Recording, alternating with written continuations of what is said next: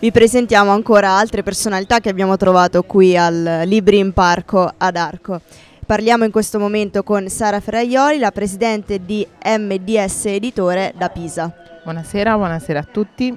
Ci presenta la sua casa editrice. Allora, noi siamo un piccolo editore di Pisa, eh, abbiamo fatto 5 anni il 6 di gennaio del 2018, siamo tre soci, siamo in realtà eravamo tre compagni universitari e abitavamo nella stessa casa e una volta finita l'università abbiamo un po' unito le diverse competenze in questo piccolo editore, rigorosamente non a pagamento, quindi abbiamo fatto una scelta ben precisa. Ehm, abbiamo alcune collane molto legate al sociale, oggi siamo particolarmente contenti perché uno dei nostri libri è stato recensito dal Sole 24 ore, c'era una bella recensione sul Roger di Umberto Marino, che um, Roger sarebbe il Roger Federer che tutti conoscono, eh, però in realtà questo è un racconto di un secondo, diciamo, un secondo com- un po' come anche mh, psicologicamente nella vita, un secondo che deve affrontare il primo. E quindi è tutta una riflessione molto interessante sia per gli appassionati di tennis ma non solo perché in realtà mh, ad esempio Federer non è mai nominato nel racconto. Quindi siamo molto orgogliosi di questa recensione insomma che per un piccolo editore è un grande successo.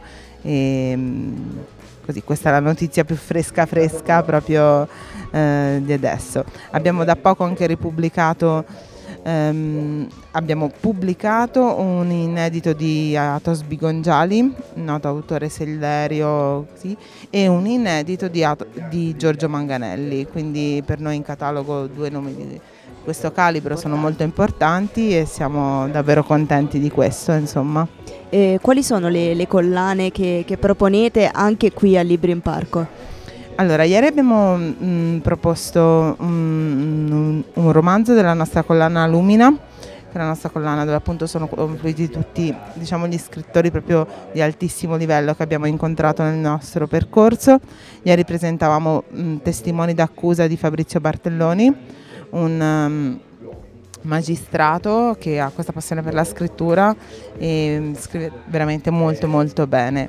Ehm, poi abbiamo presentato la collana Cattive Strade che è diretta da questo nostro scrittore in realtà, è dedicata a tutte quelle storie di personaggi che hanno scelto strade un po' alternative rispetto a quelle più comuni e che hanno trovato altre soluzioni, quindi esistenziali. Poi abbiamo una collana invece molto più legata al sociale che si chiama, si chiama Storie, una collana dedicata alla saggistica Ampolle e poi abbiamo una forte collana che è quella dei cuccioli, ehm, sono tutti racconti per bambini che però hanno un po' la caratteristica in realtà di piacere a piccoli e grandi indistintamente perché anche noi grandi a volte abbiamo bisogno di favole e quindi perché no insomma una lettura per tutti.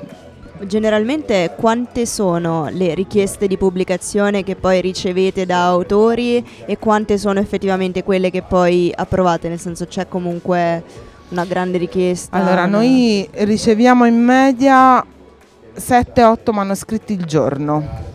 Beh, comunque non, non sono pochi, insomma. No. Cioè, non si tratta e di una piccola casa editrice, si riceve ben 7-8 manoscritti al 7, giorno. 7-8 manoscritti al giorno, questo è il rapporto e noi facciamo a, tra le 16 e le, 18, e le 20 uscite l'anno fra tutte le collane. Quindi è una grossissima selezione. Abbiamo un gruppo di lettura che si occupa di leggere tutti i manoscritti appunto che arrivano in casa editrice, ovviamente quelli fermi sono ancora tantissimi perché non ce la facciamo a, a smaltirli eh, velocemente. Il dato preoccupante è appunto questo mh, mm, arrivo continuo di manoscritti in quantità troppo superiore agli ordini. Una cosa che dico sempre che mi stupisce quando gli autori ci propongono un manoscritto magari senza aver letto niente delle nostre collane. Ecco, la trovo un po' una cosa senza senso, quindi quando eh, anche insomma così mi chiedono dico, cioè, credo che sia necessario conoscere l'editore a cui ci si rivolge, cosa pubblica, questo anche per i rapporti col futuro per il futuro tutto quanto. Una cosa che chiediamo sempre ai nostri autori, noi siamo molto attivi sui social, attivi con le presentazioni, facciamo tutto l'inverno abbiamo fatto i tè della domenica presso la nostra sede della casa editrice con presentazioni, facciamo cene d'autore, quindi molta disponibilità alla promozione perché poi un piccolo editore non è tanto nemmeno pubblicarlo il libro, poi il libro deve camminare e ovviamente la distribuzione resta il più grosso problema di tutti i piccoli editori, per cui è importante eh, sostenerlo il libro durante il suo percorso e, e quindi siamo sempre in viaggio anche noi proprio per eh, sostenere la storia del libro e il suo farsi conoscere. Quindi comunque ricevete pubblicazio- eh, sì, eh, pubblicazioni da tutta Italia? Sì, sì, e pubblichiamo autori da tutta Italia, insomma a fine luglio saremo a Torino per presentare appunto un romanzo di un autore di Torino che ci è piaciuto molto e che quindi è andato in pubblicazione.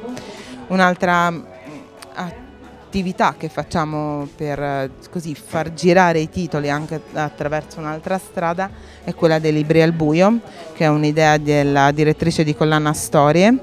Eh, Silvia Belli e lei mh, appunto ha avuto questa idea di scegliere insieme agli autori tre aggettivi che descrivono il libro e mh, li, li incarta tutti, li scrive a mano, quindi con anche molta cura e li proponiamo appunto scelti tramite un'altra modalità.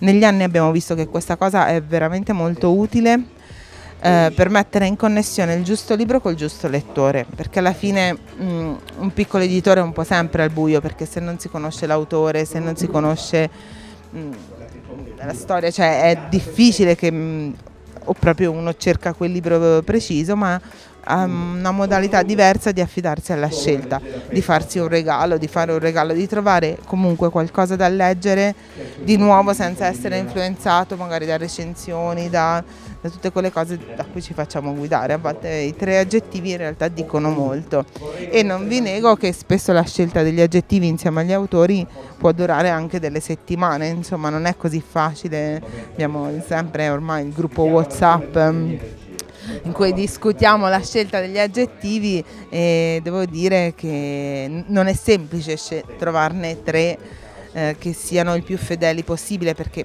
ovviamente noi lo riproponiamo a tutte le fiere, abbiamo la pagina Facebook Libri al Buio dove raccogliamo le recensioni, quindi per noi è molto importante essere il più possibile fedeli al, um, al, contenuto del libro e nel tempo anche i suggerimenti dei lettori ci sono stati utili per modificare alcuni aggettivi, per um, fare dei cambiamenti.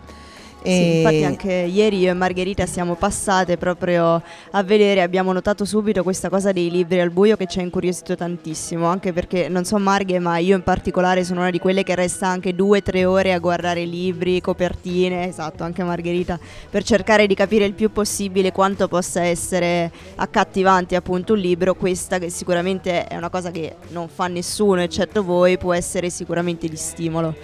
Sì, sì, devo dire che ci ha resi molto soddisfatti quest'anno al Salone del Libro di Torino il fatto che tantissime persone che lo scorso anno, perché era il secondo anno che andavamo al Salone, eh, tantissime persone che lo scorso anno avevano comprato un libro al buio sono tornate per prenderne un altro e proprio ci hanno cercati perché ave- avevamo un'altra posizione rispetto allo scorso anno, proprio per venire a prendere un altro libro al buio oppure per venire a prendere magari un libro dello stesso autore che avevamo in collana. Il più eclatante di tutti è stato un ragazzo che alla fiera di Firenze aveva scelto un nostro titolo che è filosofico lento e circolare, quindi come cioè, capirei subito che gli aggettivi non è che strizzino proprio l'occhiolino al lettore, eh, eh, però lui l'aveva scelto. Sì. Uh, l'aveva scelto a Firenze, la fiera di Firenze, e è tornato a Torino perché aveva visto che in catalogo avevamo un altro libro dello stesso autore. Sicuramente è una cosa che, che, potrà incuriosire la maggior parte dei nostri ascoltatori, quindi vi invitiamo quindi